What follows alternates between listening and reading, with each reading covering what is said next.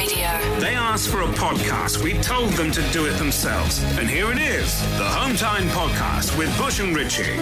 Now, I might have mentioned this before. I do a little weekly podcast called The 80s That Had Grown Up in the 80s. And basically, what I'm trying to do is trying to list all the great stuff about being a kid in the 80s in alphabetical order. It's out every Monday. It's just me on me Todd's, just ranting. Uh, the next episode, which is out on Monday, is Things Beginning with L. Uh, and Home Time show listener Mark has messaged me this morning saying, Bush, you've got to mention lunchboxes. And this is just like a bolt from the blue. I completely forgot about this. It's a great point. At a certain era, every kid used to come into school with a plastic briefcase style lunchbox. Do you remember these? And on the lid would be an iconic bit of pop culture from the 80s. And it kind of said a lot about you because what you do is you sit there and eat your food and, out, with your little flask with the same print on it, but you'd fold the front of the uh, the briefcase open whilst you're eating, a little bit like you were doing the uh, uh, you know the treasurer or something like that. You know, doing the budget. But the question is, like, what did you have on there? What was your picture? Because it's a little bit of your DNA. That it's a kind of a snapshot in time of what kind of kids you were and what you're into. So for me, it was a go. I had a Ghostbusters uh, lunchbox set with a flask. Absolutely love the Ghostbusters. We used to go and watch all the movies. So my birthday's in December, so I go, got to go and watch the films with my mates in Bath. And then I've kind of grown up to look a bit like uh, Egon Spengler. So it's kind of destiny, really. The question is, what was yours? Chris Blower has just tweeted saying, and he sent a photo of it. He had a um, a lunchbox with Morph on the front, but like play fighting in the picture with Chas. Do you remember Morph and Chas? I, I remember Morph, but like, who the hell was Chas? Is he like? There was a rumor that it was Morph's like cousin, and then his brother. Someone messaged me the other day saying Chas was like the other bit of Morph's personality, which is very dark, very very dark, like his per- alter ego or something. So delve back into the 80s. Remember what it was on the front of your plastic lunchbox that you used to take into school. It will say a lot about the kind of kid you were. John had E.T. Love that film. Is this weird? Anyone else quite E.T. when he was dressed as the lady? Quite striking. Amazing set of pins. Uh, Pete says, uh, no lunchbox for me. I used to go home so I could watch Rosie and Jim and Rainbow. Always slightly fascinated by those kids who went home for their lunch. Like they were like 40 odd, like bank managers who live around the corner. Uh, Matt says Fraggle Rock for the win. He had Fraggle Rock on the front of his. I, I used to love Fraggle Rock. I was always felt really bad for the. Remember the Doozers, the little green fellas in Fraggle Rock? Spent ages building the little crystal buildings and stuff, and then the Fraggles just come along and eat it like without even a thought for them. And they, they're obviously unionised because they've got like hard helmets and proper like health and safety in the workplace stuff, the doozers. But Fraggles don't care, just steam in and eat the stuff. I felt really bad for them. So fun, but tinged with sadness. Uh, now, I mentioned earlier on, uh, someone said they had a Fraggle Rock lunchbox when they were kids. Uh, and I was just concerned for the doozers in Fraggle Rocks. They made all those crystal buildings, and then the Fraggles just ate them. It was just a bit weird. Gav says, Bush, there is a Fraggle Rock episode where one of the Fraggles had a campaign to stop eating doozer buildings uh, that they fill the cave with. But then the doozers have to leave as they have nowhere left to build, so the Fraggles change their mind and then gorge on everything. Again, really quite dark. When you really drill down into Fraggle Rock, quite dark. Some brilliant uh, lunchbox covers coming on here because there's a little bit of your DNA. This like what what you were into as a kid. Tom says Teenage Mutant Ninja Turtles, Cowabunga. Good on him. Flora says, I had a Wonder Woman um, lunchbox. I grew up in the West Indies. I draped a towel over my shoulders and jumped out of a two story house. Thanks for that, Flora. Uh, we've got Jules from Stirling on the line who had a five star lunchbox when she was a kid. Uh, Jules, can you remember all their names, five star? Yes, it was Doris who was my absolute favourite. Yep. Uh, Lorraine, Denise, Stedman, and Delroy. Fantastic. Are they still going five star or not? Uh, no, I think they've split up. But I think some, I think like Denise is still doing some music and Delroy, but they have split up now. Yeah, All I right, was and- part of the fan club back in the day. Were you part of the fan club? Fantastic. And what were they doing on the front cover of your lunchbox then? What kind of pose were they in, five star? It was the the front cover of the Silk and Steel album. You know your stuff, don't you, uh, Jules? Big oh, time. Yes, I do. Yes, I do. Dressed up at Halloween for them as well. Yep. Yep, Di- fantastic. Different times, Jules. Can't do that anymore. That's for sure. Uh, good to speak to you. Have a brilliant rest of your Thursday. Uh, good afternoon, Andy. It's a very formal email. My name is Mark Goodall, and I currently live in Maldon, Essex. Good to have you on board, fella. Uh, on your topic of 80s lunchboxes, I had a He Man and Battle Cat lunchbox. It was green and had red tears, which made it look like blood. Very scary for a five year old kid, he adds. Uh, liked He Man, good fun. Orko ruined it, though. In fact, I mean, we, we can't get into this now, but I was there's a lot of ca- cartoons and stuff in the 80s that were ruined by a, uh, a comedy character. Do you know what I mean? Uh, and Orko was one of the worst of them. Uh, what stuff did you have on your lunchbox in the 80s? Paul in West London says he had a Terrahawks lunchbox. Loving this. We've got Will on the line. Tell us about yours, Will. Uh, well, mine had Thomas the Tank Engine on it with a blue flask inside with a yellow cup which screwed to the top of it, Yeah. which also had Thomas the Tank Engine on it. And then, like I said in my text, 33 years later, our eldest lad's just finishing his first year at school with a Thomas the Tank Engine school bag. It's amazing that Thomas the Tank Engine has endured for so long because you know I remember Ivor the Engine back then. That, there's no Ivor the Engine stuff around anymore. He hasn't kind of carried on, has he, at all? No, he must have gone to the scrapyard, I think.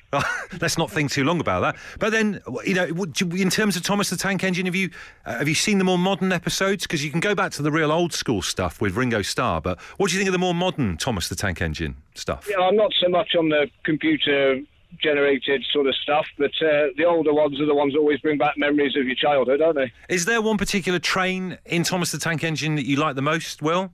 Uh, it's got to be Thomas, though, isn't it, really? What's the fella called? There's another train with like very rosy cheeks and a big smile. Quite a jovial chap. He seems like a good laugh.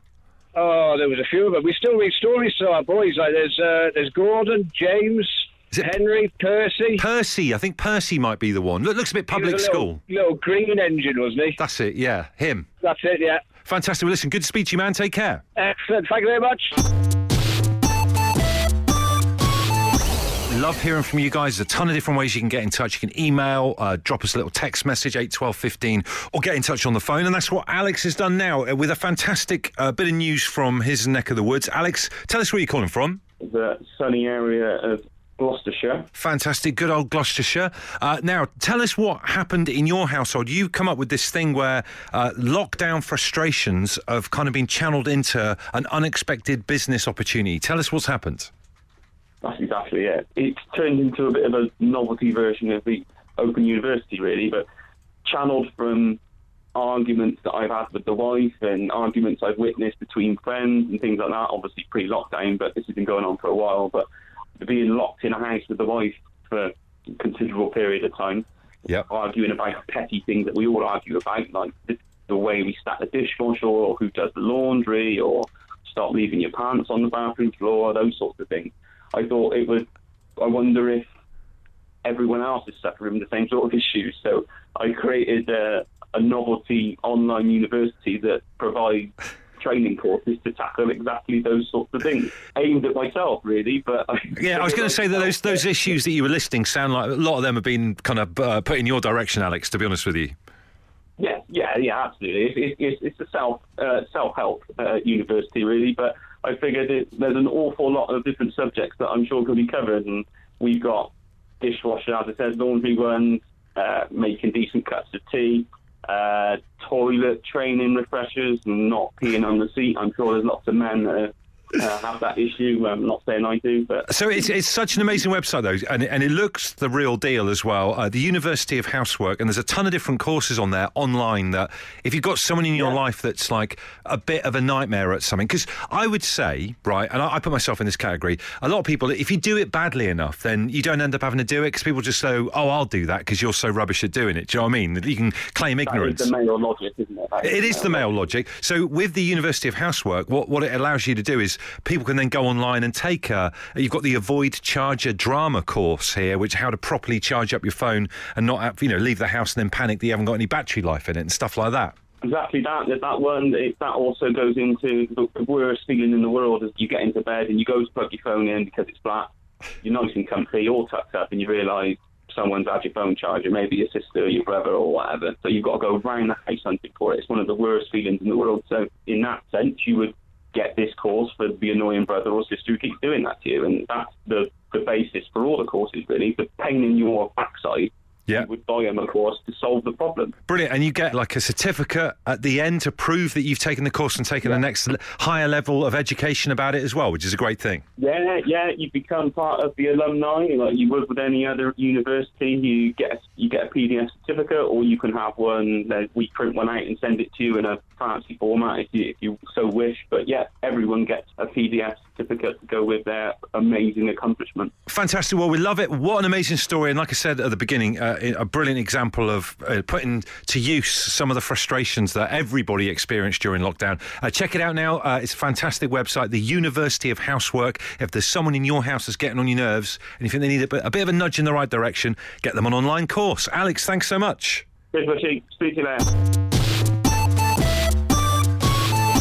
I want to ask you this question in this hour of the show. Have a little think about this, right? What thing around the house are you so good at that you could literally teach an open university course on it? Imagine you were so damn good that you were invited to lecture, do an online seven or eight week course to teach other people this thing, but it has to be something to do around the house.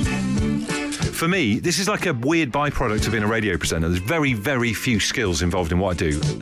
There's actually no skill involved in it. But what it does give you an innate ability to have like a good idea of timings.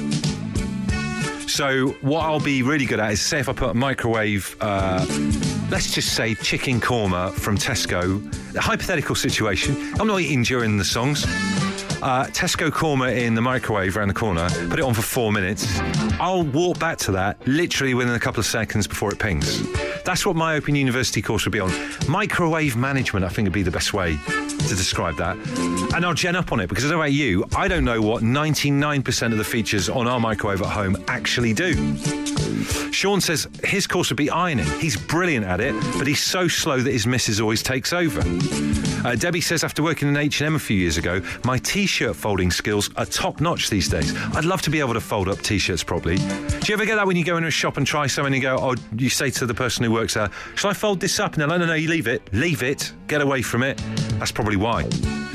Uh, Matt says removing the scummy leftovers from the dishwasher sump and filter. I'm pretty good on that one, actually. To be, to be fair myself, I love dismantling it as well. I always find getting that filter and everything out of a dishwasher is like uh, breaking down a sniper rifle if you were just on top of uh, a tower block or something and quickly putting it into a briefcase before disappearing. He said he'd also do a level uh, two course on bleeding radiators, which would be great. I'd love to see that as well. Again, all of these courses could be online in our Open University. Emma from London says folding towels and bedding to perfection, especially fitted bed sheets. Absolutely the worst thing in the world, fitted bed sheets. The worst bit is if you do the one where you reverse it and then you have to almost climb into the duvet to try and shake it out the other side, but it goes on top of you. You end up looking like Casper the Ghost. And then Neil says, uh, I could do a university degree course on how to load the dishwasher, as my wife always puts the very sharp cutting knives in the little basket thingy with the pointy end, technical terms here, upwards instead of laying it flat on the top shelf. I think someone died in EastEnders like that. Uh, Julia uh, says, uh, looking at a digital clock when it turns, what, 11 11. That's not quite, the, not quite the skill that we're after, Julia. It's a brilliant skill. You know that bit where you look at the clock and it's all aligned at the same number, but not sure if there's going to be that much uptake in terms of the curriculum for it. Adam says blocking and unblocking the toilet, good skills. Love to know the apparatus on that. Plunger or something a bit different. John says, this is weird, opening the airing cupboard door and switching the heating off without my missus hearing me, sneaking around in the house to that one. Uh, we've got Steve on the line. What would your Open University course be about, Steve? well, polishing shoes and boots. Uh, I'm really brilliant at making them shine. Brilliant. And um, in terms of your your upbringing and your uh, jobs that you've done, have you done anything where shoe Oh, polishing's been involved? No, yeah, I was in the TA for about five years, and that's all all we managed to do. So, And what is the key? What's the about it, key? Obviously, you don't- want to give away too many of the secrets, so that's going to be part of your Open University course, Steve. But just on a base level, what is the key to getting uh, incredibly buff shoes? oh, sorry, right, okay. Uh, well, uh, I use a, a water first with lemon in, Right. and and then uh, put a base coat of polish on it. Yeah. Uh, and then uh, you have to build the, the polish up. So you put about three or four layers on, uh, and that's about it, really. Like you know what I mean? You just keep buffing and buffing and buffing until uh, you make them shine. Do you know? Weirdly, weirdly enough, my, my other half, Katie, was telling me that her dad used to make them all sit there and polish their shoes for school on Sunday night ahead of Monday morning. It's a bit of a lost art, isn't it? Shoe care and, and shoe polishing. is, mate. Certainly is. Certainly is. Yeah. Well, people will sign up for your course, Stephen. We'll bring it back. What about that? Thank you very much indeed. Cheers for that, mate. Thanks to talk to you. Nice to talk to you, man. Take care. I, I felt like I achieved earlier on. I went to the tip, did a tip run. And I don't know whether this is an age thing. I used to hate going to the tip. Like, it would be the worst thing ever. Your dad took you to the tip or something. Like, what are you doing? Now, I absolutely love it. Can't get enough of it. And I love every single little bit of it. Like I love, I love the queue. Normally, you think getting queuing to get into the tip would be a nightmare, but they've got this kind of new queue system now in Leigh-on-Sea, and it's lovely. You just turn the engine off, listen to an audio book or something like that. Just a bit of peace. No one trying to ask you a question through the uh, toilet door like you have if you've got five minutes to yourself in the house. Then you go straight in. I just love all the different sections that they've got in the tip now. I feel like they've organised it a bit better than it used to be back in the day. And it's like going to Thorpe Park when you get in. There's like there's the old TV zone or Woodworld or Abandoned Bike Rapids or something like that. It's it's genuinely like a theme park. So the question I want to put it to you with this in mind in this hour of the show is, what's your favourite bit of the tip? You must have a favourite bit. Surely everyone's got a favourite bit. Greg says for him it's the hardcore and rubble section. He says he feels proper manly heaving it over the side. So if you have a, a favourite section of the tip, everyone's got one. I don't I don't want to hear any naysayers on this. Everyone's got one. Lucy in Birmingham says the gas cage. Sounds like a nightclub.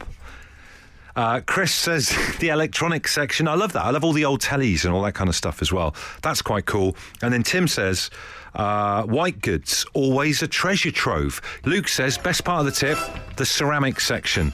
Nothing better than the noise of throwing a sink and it smashing against another sink. Crunch, he adds. Love it. Look how passionate he is. Uh, this one says I'm the operations manager at four different tips. Definitely the mattress section. The smell of wee, different stains, and bed bugs. What a fantastic! That could be the title of your your reveal all autobiography of your time in that kind of career. Mark from Newark says, Hi Bush, I love the battery zone, although I do accept it has its negatives as well as its positives. Uh, right, he's banned. He says, I'll get my coat. Yeah, you, you will, mate. We've got Sean on the line right now. He's phoned in about this. Sean, what's your favourite bit of the tip? Uh, the bit where they sell other people's junk. Because some of the stuff you find in there is, is fantastic. Isn't it? It's weird. Like people chuck too many things out these days, don't they? They don't. There's no kind of hanging on to heirlooms or anything. They just like wholesale chuck everything out. Yep. Yeah, that's it. It's just, yeah, anything and everything. Some of the stuff you find in, well, you see in the containers that is salvageable, but you can't get to it. So, have you ever bought anything from one of those shops that you get within the tip? Oh, yes. The best thing was a, uh, a big porcelain elephant. like um, plant pot stand, I believe it was. You got an eye for a bargain, haven't you, Sean? Oh, yes, definitely. Fantastic. Good to speak to you. Take care. Christian Aldershot says it's the steel bin because I'm always dropping a proper clanger. A lot of people loving the noise that these things make. Uh, let's go to the phones and speak to Dave. Dave, what's your favourite part of the tip? When I go, it flashes up your registration when you go in because you're limited to the amount of times you can go in a year. Really? I didn't. First of all, we don't have that technology in Leigh-on-Sea, so we don't get the whole registration, how you doing thing. Have a nice day. What's this whole thing about the limited amount of times you can go? You can go 52 times a year. Okay. Um, it's a Greater Manchester thing. Um, yeah, and you can go as many times in a week, so you can go 10 times in one week, but then you have to go the next week, but you are limited to the 52, so they look at your registration. Oh, so how do you know where you are in your like uh, allocation? Can you phone up and see how many you've been to that so far? Um, I'm not sure, to be honest. I've never even uh, tried, to be honest. I don't go that often. So can you can you pass on your uh, you know like a season ticket? Can you pass on the rest if you weren't going to go for the tail end of the season? Can you send it, give those to a mate? Um, I don't know, to be honest. Um, but I, I, I didn't realise that you could go more than once a week, so I ended up taking my granddad's car last week because I forgot. And then I told him he couldn't go because I'd already used it. Oh wow! Okay, so there's a knock-on chain effect with this. So um, finally, then the, the the number plate thing. When you're first driving up to that tip, that must feel like a, a, a lovely welcome there to have your number plate displayed. Oh, of course, it, ma- it does. It makes you makes you feel very special, very welcome. Well, that's wonderful. I might, what's your local tip? I might get myself up there. It sounds pretty good. It's in Radcliffe. When things settle down, I'm there. Okay. I'll see you there. You've been listening to the Home Time Show on Absolute Radio. When you go home, you've been listening to the Home Time Show. The, last bit of the no repeat guarantee. Soon may your tea will come. You can watch TV in your tracky bottoms. Until then, we'll play you songs and maybe send you a tea towel. The Home Time Show is about the S6 Loop, the bird invasion, and I hate for Bing. In the Home Time Show, we speak of pundit shoes and a lass called Leona. Soon may your tea will come. You can watch TV in your tracky bottoms. Until then, we'll play you songs and maybe send you a tea towel.